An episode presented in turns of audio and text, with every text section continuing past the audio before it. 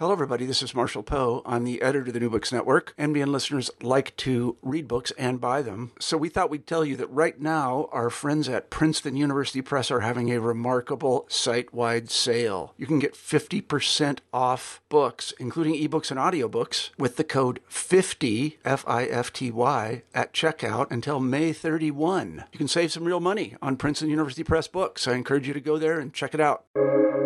Welcome to the New Books Network. Hello, everybody, and welcome back to New Books in Latin American Studies, a podcast channel on the New Books Network. I am your host, Lisette Baron Carvajal. Today, I will be talking to the wonderful Dr. Camilla Townsend about her award winning book, Fifth Sun A New History of the Aztecs, published by Oxford University Press in 2020. Welcome, Cami. I'm so excited to have you today. I'm glad to be here. So, Cami, we know each other personally because you are a distinguished professor at Rutgers University, where I'm pursuing my PhD. What listeners may not necessarily know is that you also obtained your PhD at Rutgers. So, after you graduated from Rutgers, you were a professor at Colgate University for several years, and then you returned to Rutgers in 2006, where you have been ever since. So, tell us more about this professional path of yours one in which you have received prestigious and numerous awards, such as the Guggenheim Fellowship in 2010. How did you come to study Latin American history, and what led you to this path in particular? Well, I suppose my path has been rather serendipitous. I did not plan to study Latin America as a young person growing up in New York City in the 1970s. Um, but when I came of age, the Nicaraguans had just had their bottom up revolution. They had astounded the world in 1971 uh, when they threw out Somoza, a, a US backed dictator. And I, like many American young people, wanted to go and learn from them, figure out what we could about how they had done that, etc. Um, and I ended up living in Nicaragua for a couple of years and teaching seventh graders. And I learned so much. I'm sure I learned more from my students and their families than they ever learned from me. By the time I got back, I knew that I wanted to know more about Latin America.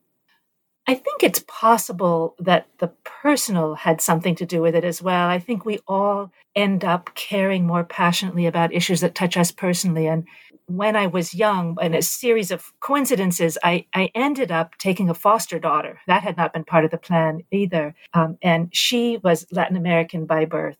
And she had been moved to the United States before I ever met her. I had nothing to do with that. But I think perhaps uh, if Carmen had not been in my life, it's possible that my life would have taken a different path. I, I don't know for sure. Um, what is certain is that the Nicaraguan Revolution caused me to want to know more. Wonderful. I love to hear these different stories that bring scholars to their chosen topics of study. Um, so, this book is about the Aztecs, quote unquote. And later we will talk about terminology. But for now, let us talk about the fact that you didn't start your career thinking that you were going to be a scholar of Mexico or the Mexica. So your first book was actually a, a, comparative project between two very similar port cities in the 1820s and 1830s Baltimore in the United States and Guayaquil in Ecuador. So, what led you from that initial project to this one? That very recently won the prestigious Cundill History Prize. Congratulations, by the way. Thanks. And how and how challenging was it to learn a new set of literature and embark yourself on the study of your beloved Nahuatl, which now you're one of the leading scholars in the United States and the world. So this was the just to clarify it to to our listeners, this is the politically dominant tongue that had become a lingua franca in central Mexico by the time of the arrival of the Spaniards it's true that my professional path has been a bit circuitous. I did, as I said, come back from from having lived abroad, wanting to know more about what made what made Latin America tick, and I guess most profoundly uh, where the poverty had come from, because the myths and stereotypes that I had been raised with, uh, that somehow Latin Americans were doing everything wrong while people in the United States did everything right, were so clearly ridiculous. Um, so I ended up doing comparative economic history at Rutgers, and that's what led to the first book that you alluded to. And I thought that that's what I would do for the rest of my life. But then I, I turned to my next project, which was also going to be comparative. And I had become convinced in the first project that it really had the divergences had very little to do with being settled by Spaniards or Englishmen, that the divergences had more to do with the nature of the indigenous civilizations that were already present. That's what had seemed to be leaping out at me when I did the first project. So I ended up working on two different projects. I wasn't sure if they would be combined into one or would be kept separate about the earliest generations, the, the, the first sort of 20 to 60 years of contact in both North America and, and Latin America. Uh, and that turned into two books, one about um, Malinche, Malintzin, the, the woman uh, who translated for Cortes, and the other one about Pocahontas, a very similar figure uh, who ended up translating in the Jamestown colony in what is today Virginia. And while I was working on those two books, I came face to face with the existing indigenous language sources from that time period. And then I really got the bug. Uh, then I realized that is what I want to do for my next project is follow to the extent that I can that path. And it rapidly became clear to me that Nahuatl, the, the what we call the Aztec language, uh, yielded the most written sources through various historical circumstances, the Nahuas were the ones who wrote down the most in their own language, I should say. The Nahuas were the ones who wrote down the most using the Roman alphabet, but writing in their own language. So I started by taking a summer course. I wasn't sure where it would lead. I don't think I had a whole lot of confidence in my own ability to learn this language, but I discovered that I was good at it. I'm just lucky that I have a talent for languages. I did nothing to deserve it. Um, but once I realized I could do this and that there were so many sources out there, I knew that that's what I wanted to work on from then on. And so, in fact, I have done less comparative work since and have focused much more on what I can do with these Nahuatl language sources. So I guess the, the short answer is it was one step at a time, one detour at a time that led to where I am right now. And I guess I would urge all young people out there to be open to that. I don't mean to fly wildly, that I would advise you to fly wildly from one subject to another. But if one project seems to lead to another, and yet you're going to have to learn something new to do it, I think it's a good plan. I really do. At least for me, it has worked out. No, I love that story because precisely it teaches us that, you know, we don't know what can happen and what can be next. So exactly. I, I love that. Um, so let's talk about terminology and get that topic out of the way so we're like talking on the same terms and it's clear for our listeners what are we talking about when we say words as Aztecs, for example. So you tell us that technically speaking, there were never any Aztecs because no no people ever called themselves that. So this was a word that scholars began to use in the 18th century to describe the people that dominated central Mexico at the time of the Spaniards' arrival. So you you chose to to keep using this this word, even using it in the title, but you introduce other important terms so, such as Mexica and Nahuas. So can you explain to our listeners what these words mean and how you chose to use them in the book? Right. I did use the word Aztec in the title, even though it's something that was invented later, because it's the word that everybody knows and everybody understands. And I didn't want a mystifying title to the broader public. Uh, but the people that we call Aztecs now, the ones who dominated central Mexico just before the Spanish conquest, called themselves the Mexica. Uh, so after the introduction, when I explain this to people, I do try to call them the Mexica from then on it is a bit more complicated because sometimes when we say the Aztecs, we mean not just the people who were winning the wars at the time, but all the people who lived in central Mexico and even all of Mexico at the time.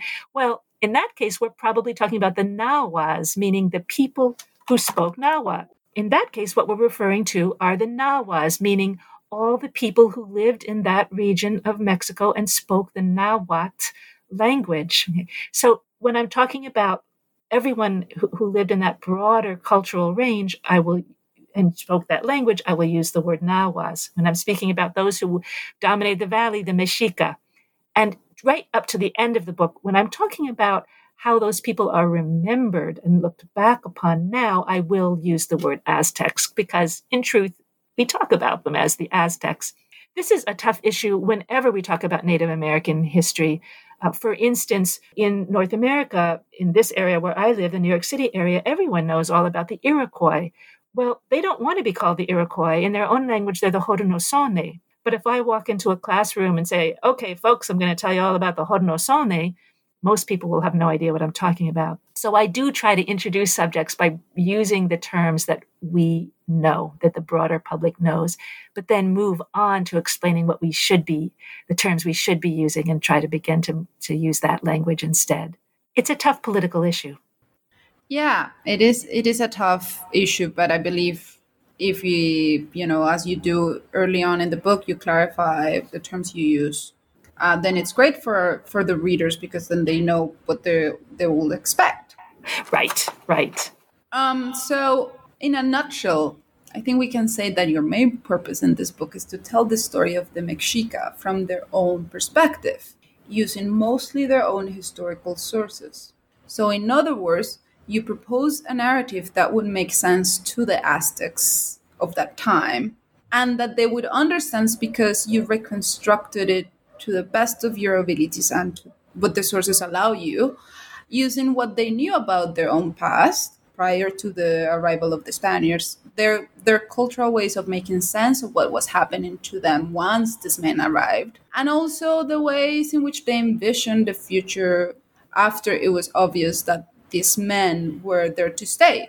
So, can you explain to our listeners why this exercise of telling the story from their sources is important and uh, why it has it has been possible to write such a book only until now?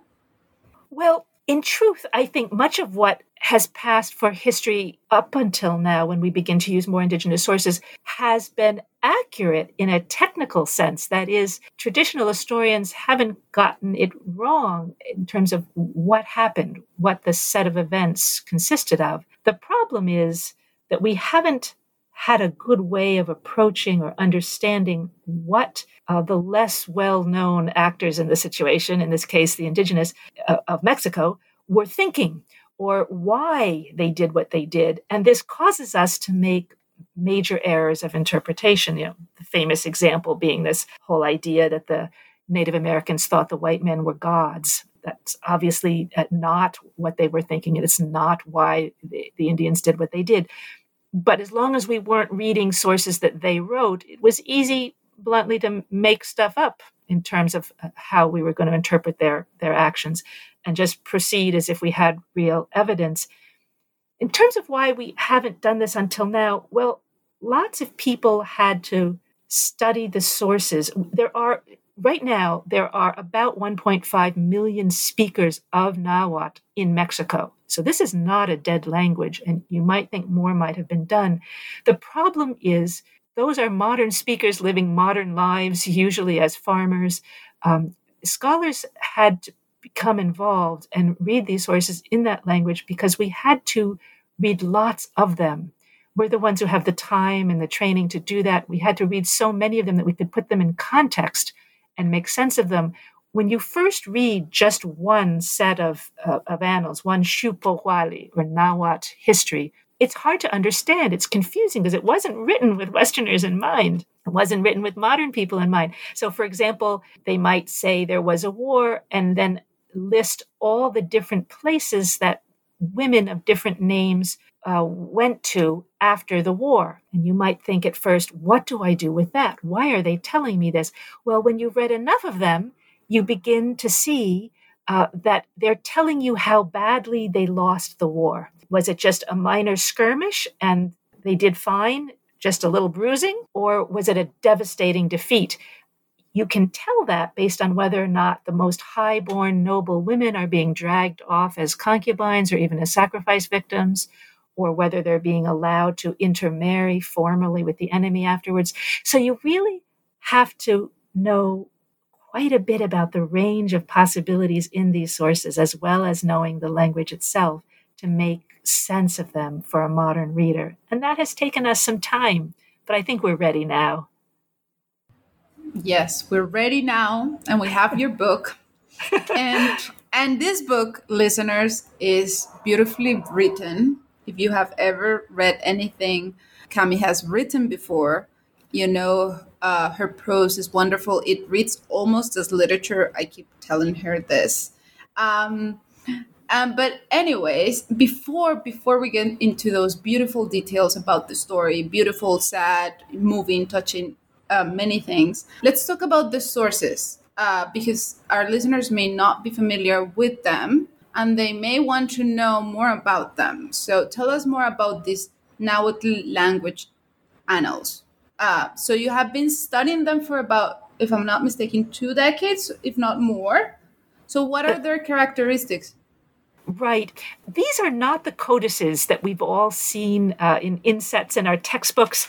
Uh, they're not even what are called the mundane sources, like the wills or the land transfers, legal records. These are histories, uh, the transcriptions of oral performances of something, a, a traditional genre called the Shu Xiuhpohualli. So before the conquest, people would gather together and different representatives of different clans or different lineages would tell their version of, say, the history of a recent war, the history of the last century, um, and then a representative from another lineage or another clan would follow.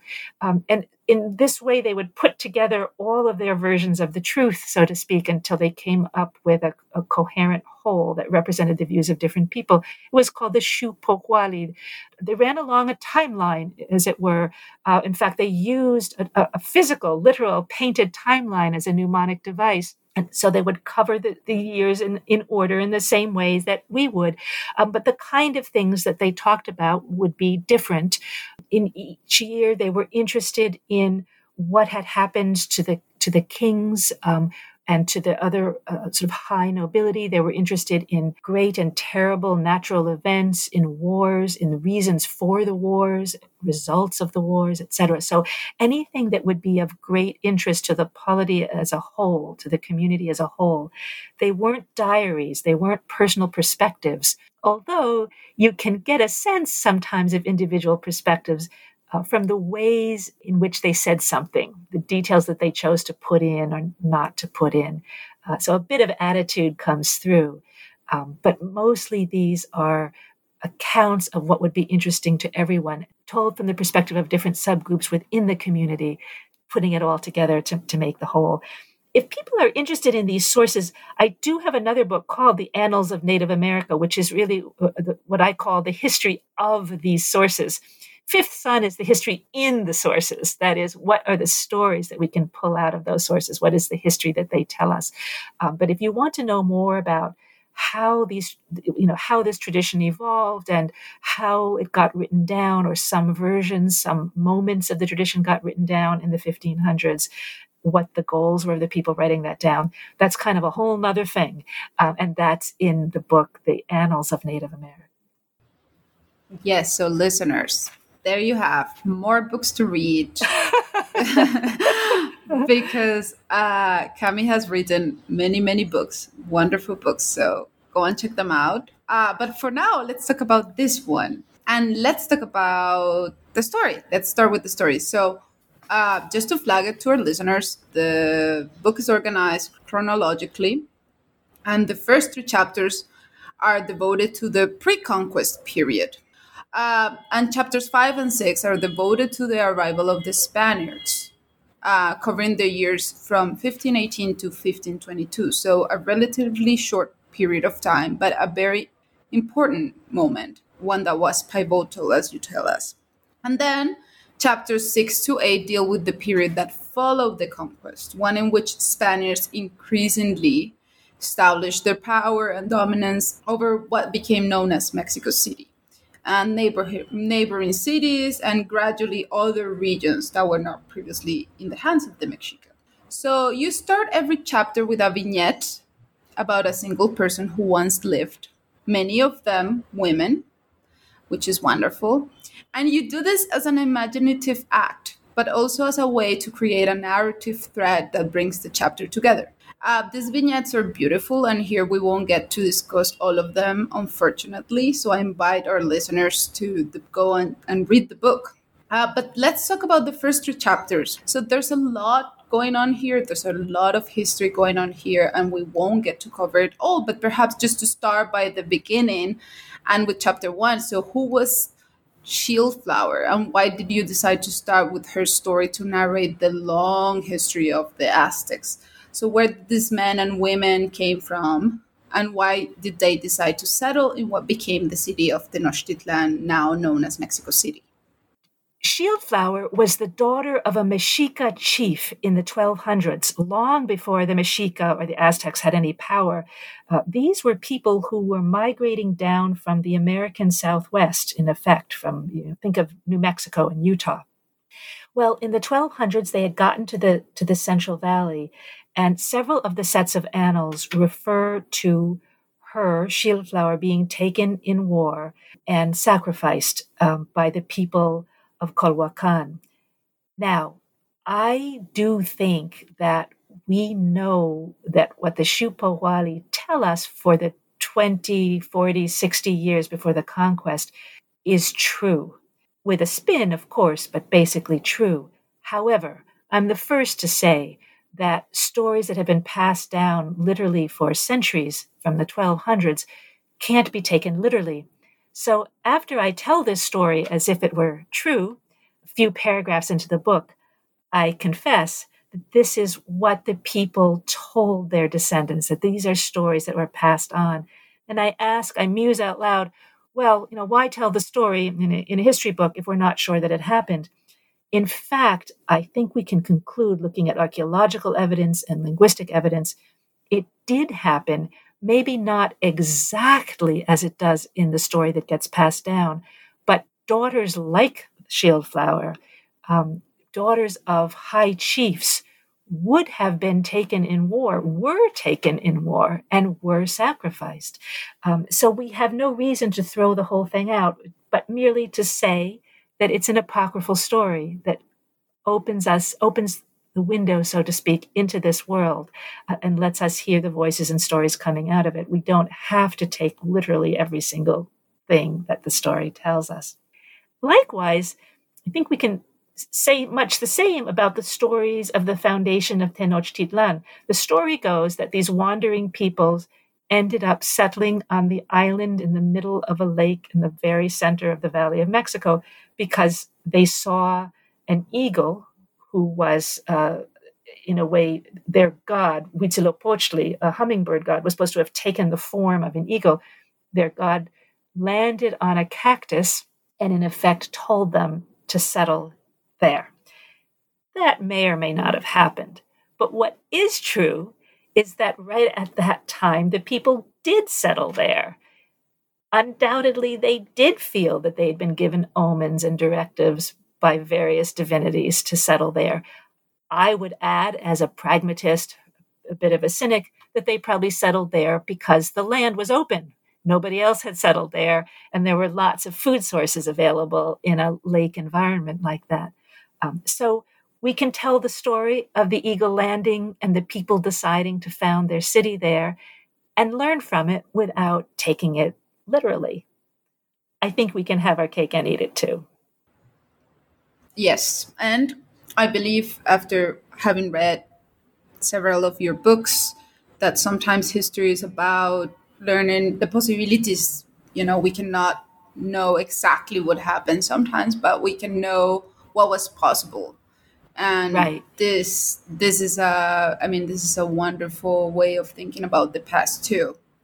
Um, so you deal with a long history of rulers, so mostly of, of the Mexica, but also of other rivaling groups. And I must confess, sometimes I felt like when I was reading this, it was like I was reading Game of Thrones. Yes, because indeed. it was like, it yes, it's like these royal houses and these power moves, and oh my god! So this is very like I just I was so imagining this world, um, and this is wonderful.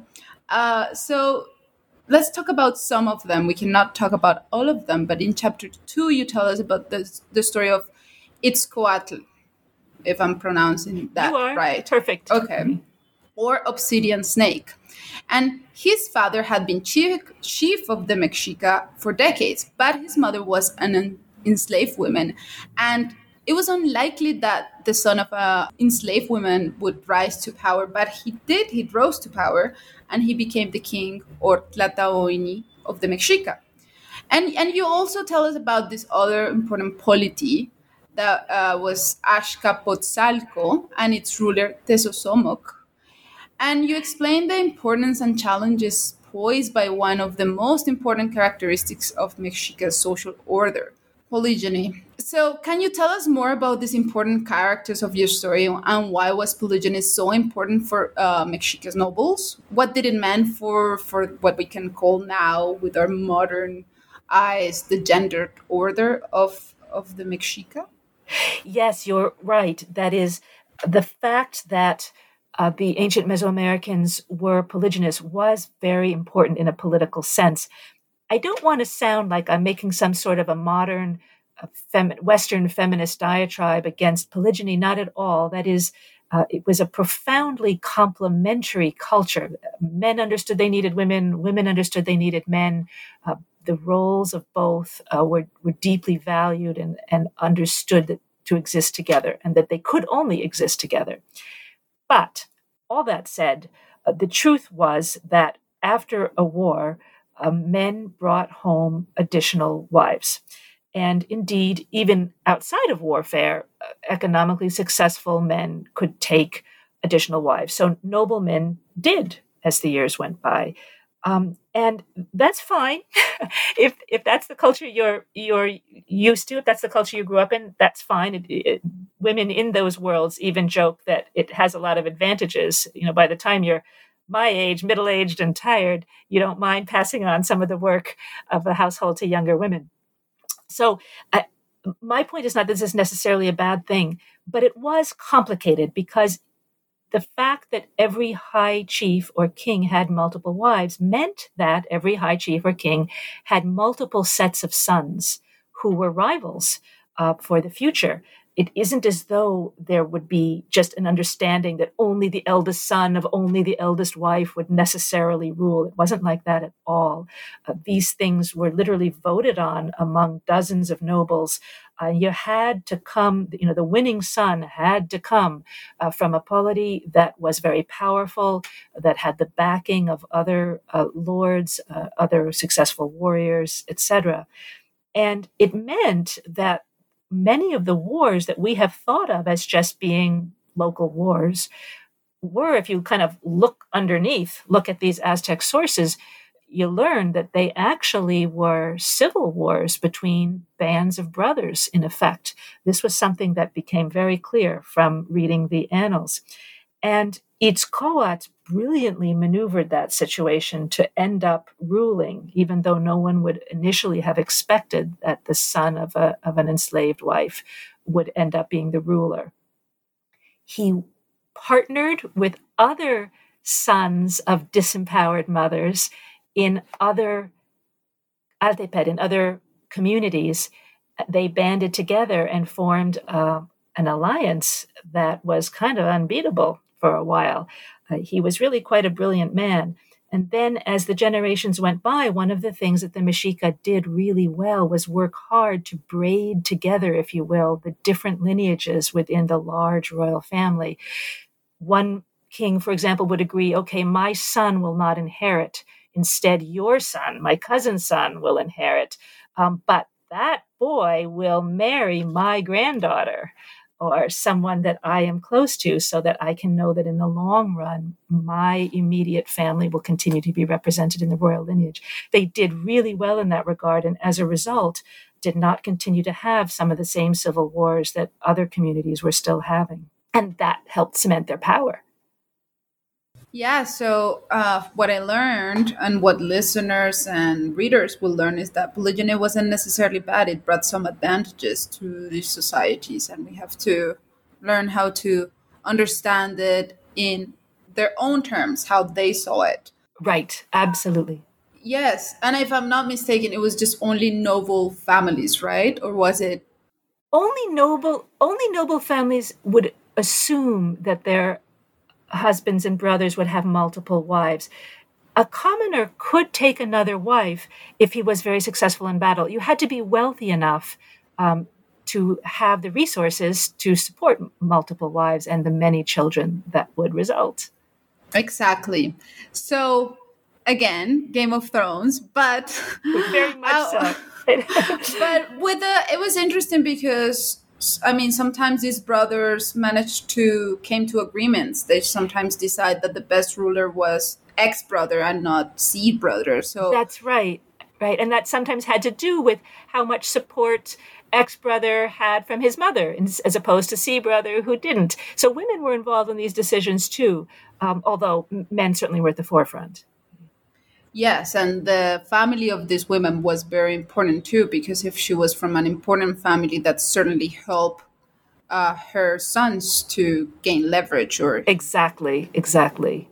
Okay, so uh, so we arrived to chapter three, which is titled "The City on the Lake," and this chapter is more about let's call it the golden period of Tenochtitlan. So it's it's, it's about the Mexica rise as the more powerful group in the Central Valley and how they forced other polities into their fold, how they managed to secure their power.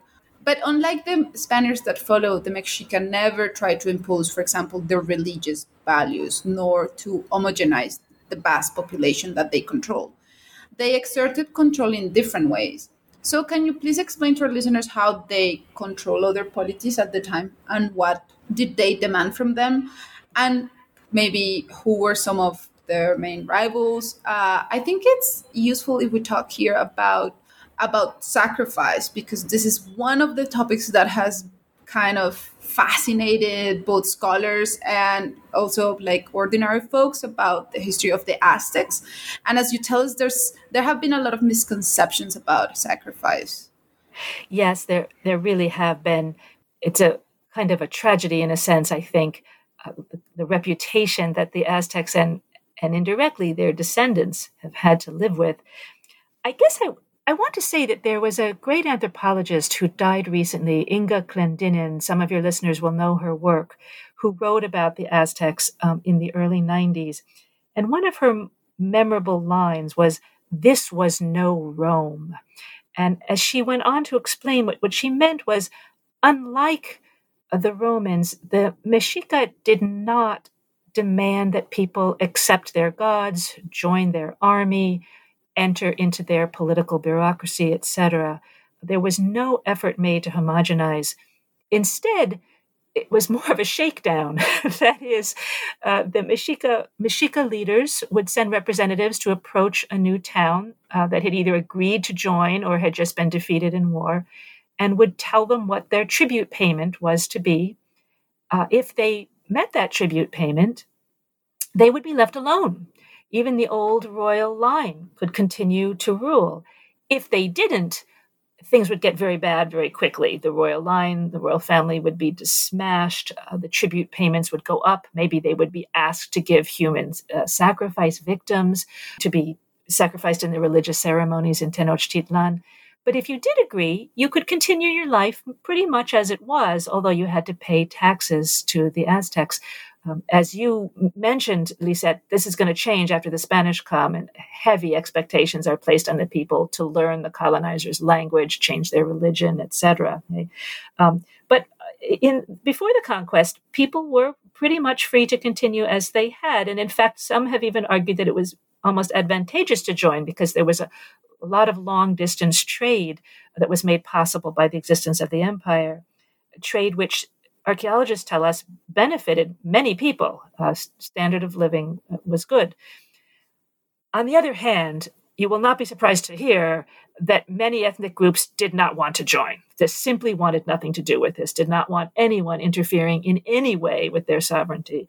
And they did fight back hard. And in fact, this is where human sacrifice comes in all ancient peoples, archaeologists think, around the world at some point practice human sacrifice. Certainly that is true in Mesoamerica.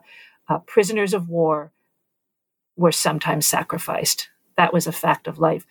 What the Mexica began to do, though, was sacrifice not just one or two prisoners of war after a battle, um, but dozens. As their power grew, they used this as a terror tactic.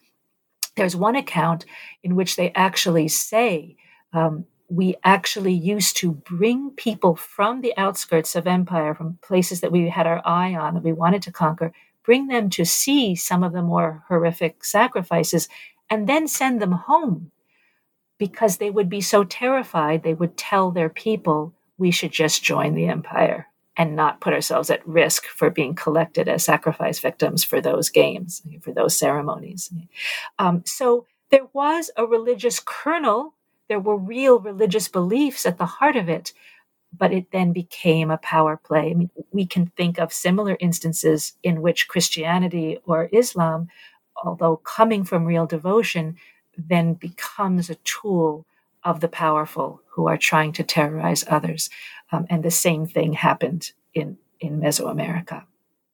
Yes. And the fact that we understand it doesn't mean that, you know, we accept it like it's just how things were in the past. So we might right. as well again try to understand the past in its own terms. Right. Um, so now we get to part of the history that many of our listeners may have heard most about or are probably most interested in, which is the arrival of the Spaniards. So you have worked on this topic extensively before, and uh, chapter four there you use a vignette, and that vignette is the story of Malinche, uh, a woman who you know very well because you wrote a biography about her, as you told us at the beginning of this interview. So, if listeners find themselves fascinated by this woman and haven't read the book, they should go because it's wonderful. So, you know, what happened when the Spaniards arrived to the eastern shores of what we now know as Mexico? What did its present ruler, Moctezuma II decide to do. As you told us already, certain scholars and you know people believe that Me- the Mexica thought that the Spaniards were some sort of gods or deities, but you, alongside other scholars, have proven this to be wrong. So, what did they really think about these strangers that came in this? They, they, they didn't. They have never seen this type of boats before. Uh, uh, so what, what and what was Malinche's role in all of this? What was the role of Tlaxcala, which was a longtime rival of the Mexica in this whole story? Well, we can't be 100% certain what all of them thought, but the sources seem to indicate that uh, that the Mexica were aware that these were people from a distant land. Uh, they used the same word for the Spanish ships as they used for their own canoes, but then said, but they were bigger and used blankets and cloths to catch the wind to move faster. So they seem to be recognizing what the some of the technological differences were, but not be blown away by them. Moctezuma very clearly perceived them as a danger and, and offered tribute. He wanted them to agree to stay away if he made payments to them, the way many of his subordinated peoples made payments to him. Uh, and he was distressed when the Spaniards rejected that the divisions within Mesoamerica then became crucial uh, for the Spaniards' victory. That the Spaniards allied with people like the Tlaxcalans, who, as you said, were longtime rivals of the Aztecs, and that is part of what made their victory possible. There were other factors too, and we can talk about that, but certainly the fact that the Spaniards were able to take advantage of the fissures within Mesoamerican society was very important. And it, wasn't just that certain states, certain polities were willing to ally with them, but even that certain individuals were. So the woman Malintzin, whom you mentioned, for instance, had been born in one of these territories that were under attack, under threat by the Mexica.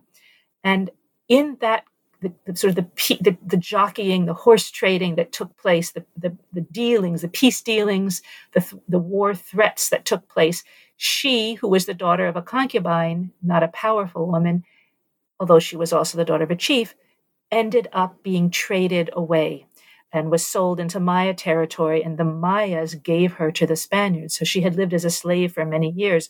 She was only too happy to work as a translator for Cortez. Uh, the Aztecs were her enemies. They were the ones who had caused her to be sold into slavery. So you have city states like Tlaxcala, you have individuals like Malintzin who had reason to resent the Aztecs and who were perfectly willing to work with these outsiders to try to bring them down.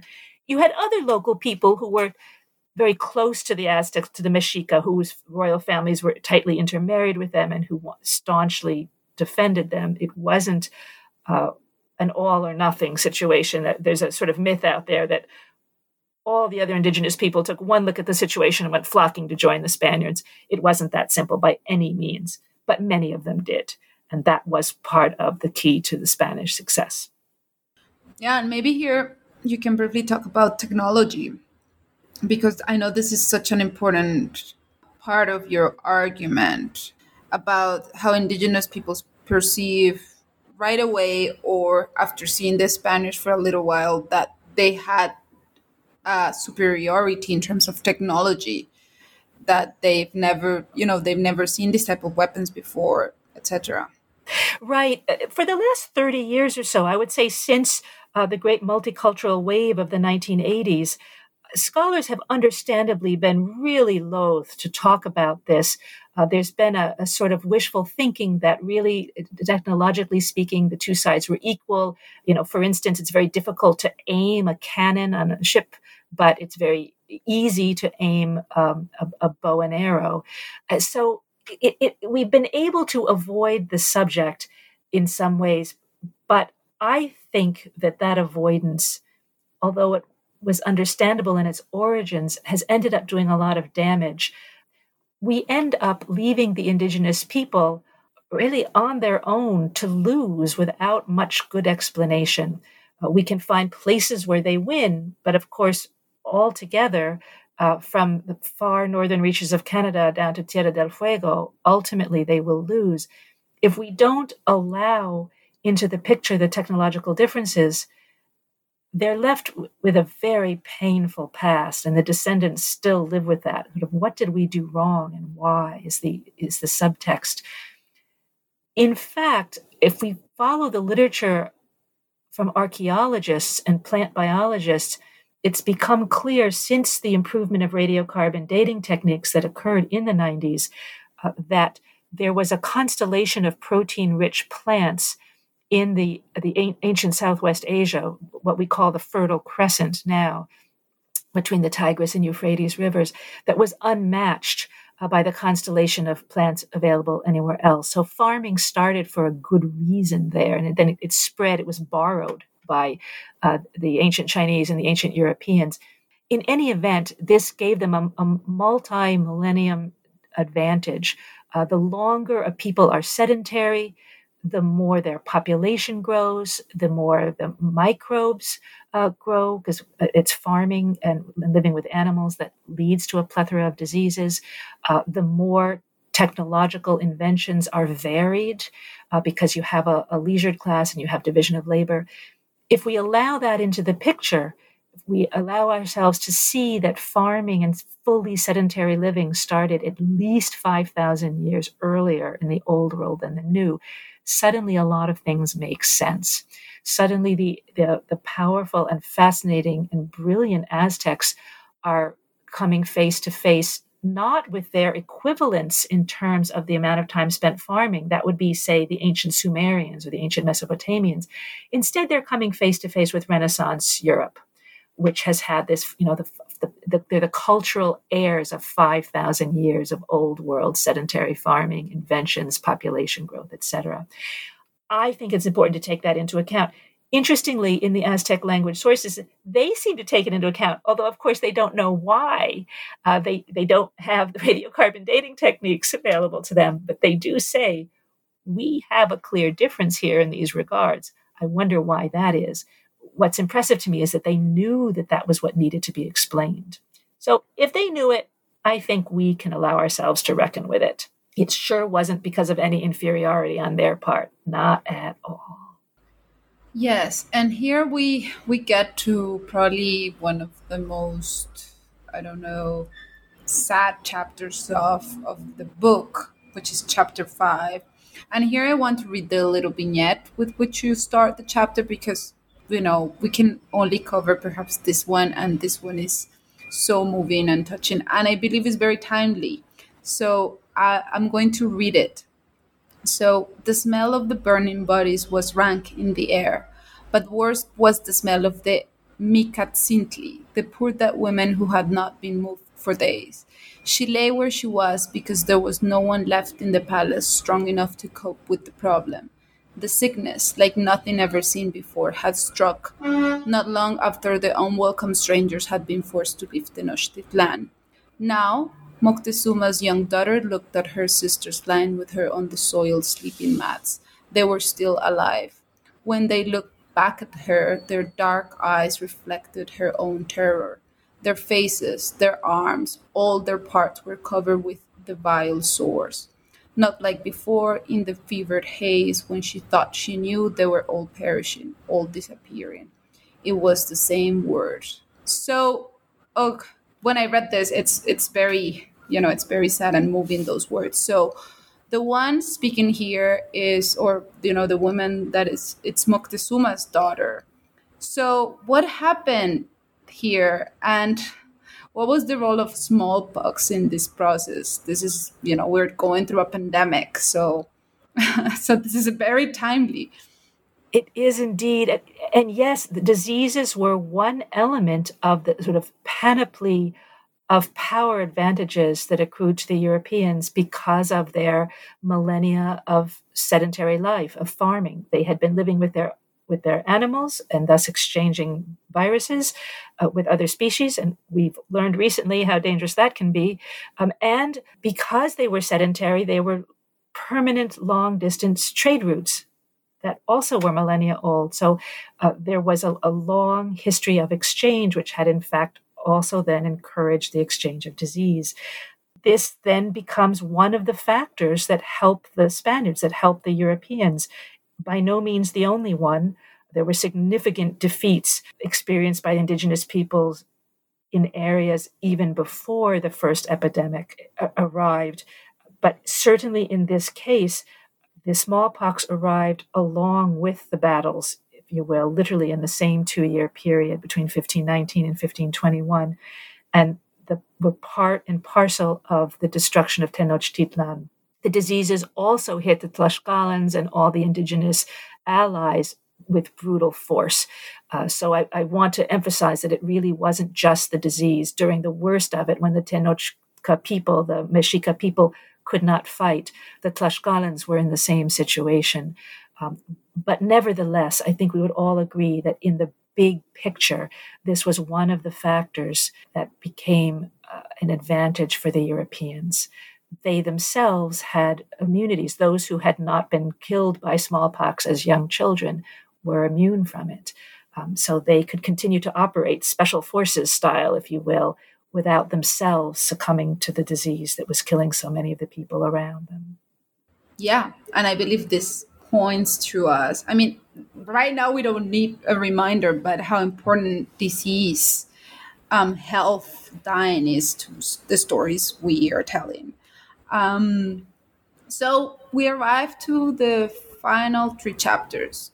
And these chapters deal with the post conquest period, if you will. So, uh, in chapter uh, six, I believe, uh, you deal with the early days. So, what happened in these early days? What happened with the royal family? So, how was the city governed? Who governed the city? And what was the role of the Franciscans in this period? Because they are very important for the story. Yes, it's very interesting. It's absolutely true that in the first generation, the Spaniards were only able to govern effectively because they maintained or supported the power of the indigenous nobility the royal family in Tenochtitlan, and high nobles in each of the communities all around.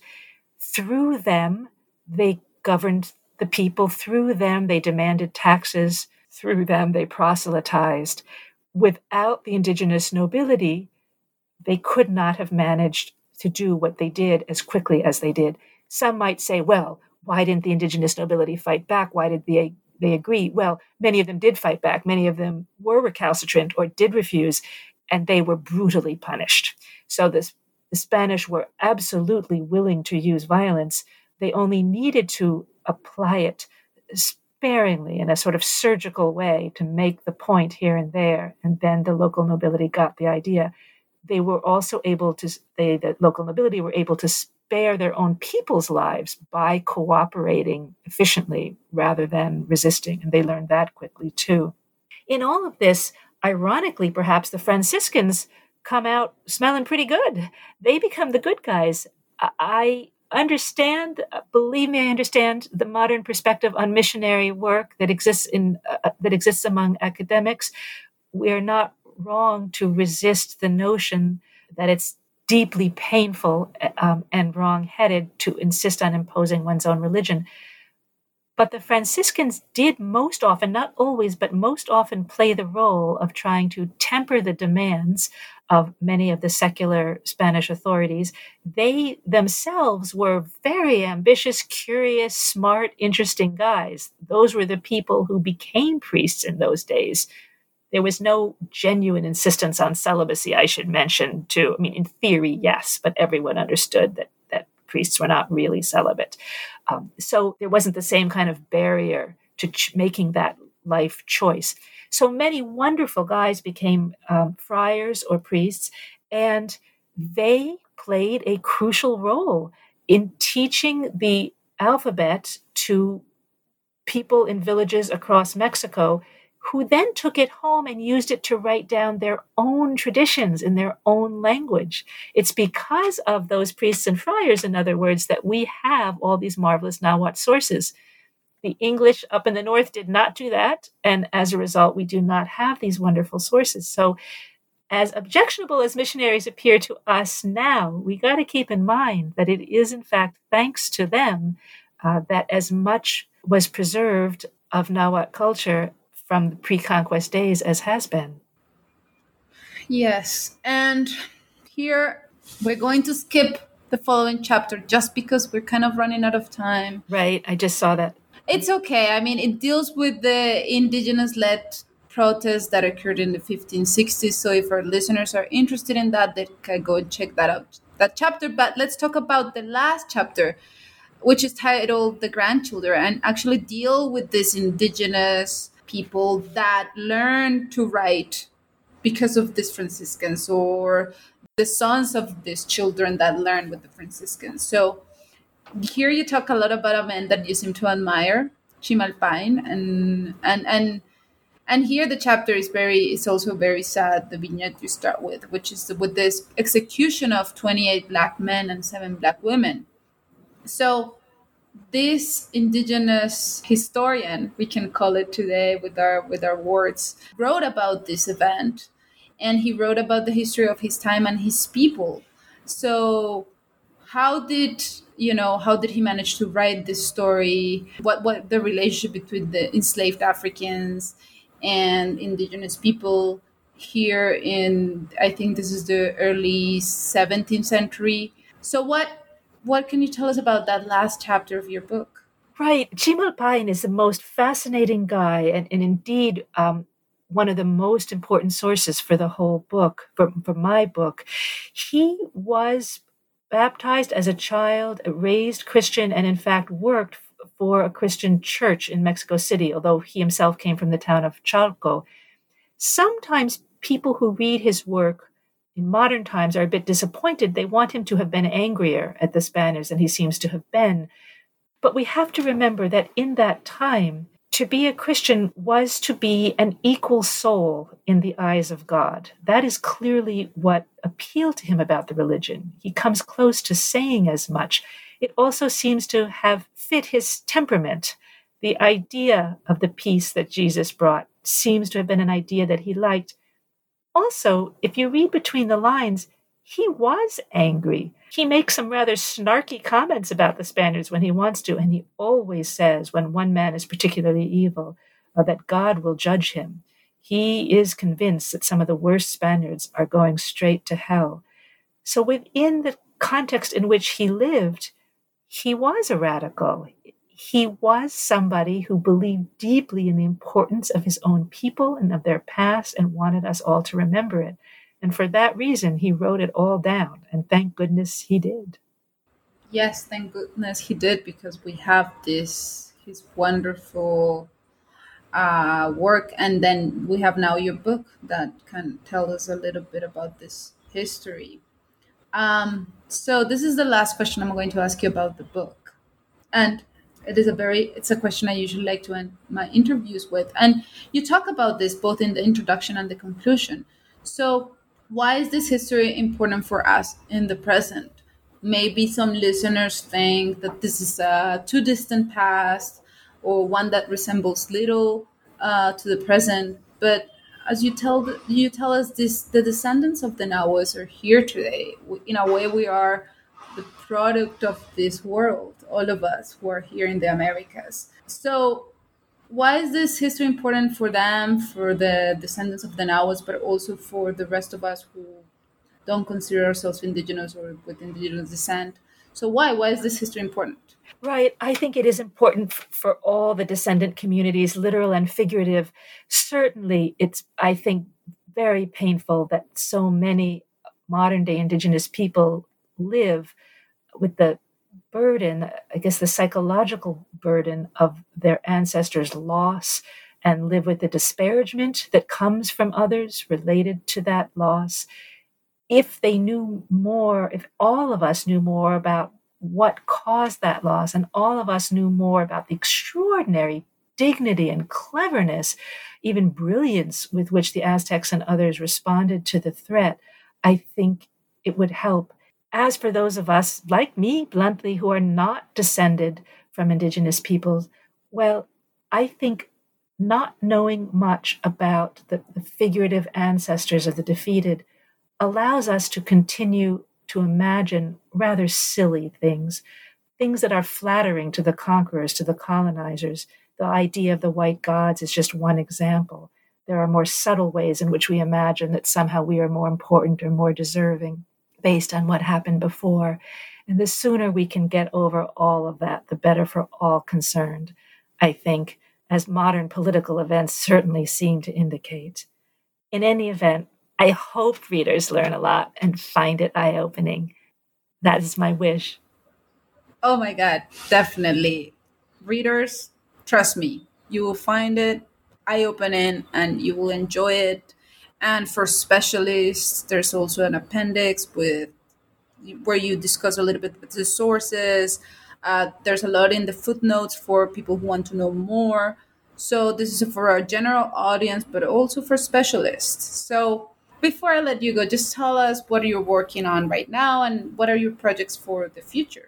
Well, I will not abandon the Aztecs. I am going to come back to them. But right now, actually, I'm working on a project involving the Lenape or Delaware Indians who lived in the New York area where I live and who then were pressured to move west and whose descendants now live in Oklahoma, where the tribe uh, is known as the Delaware.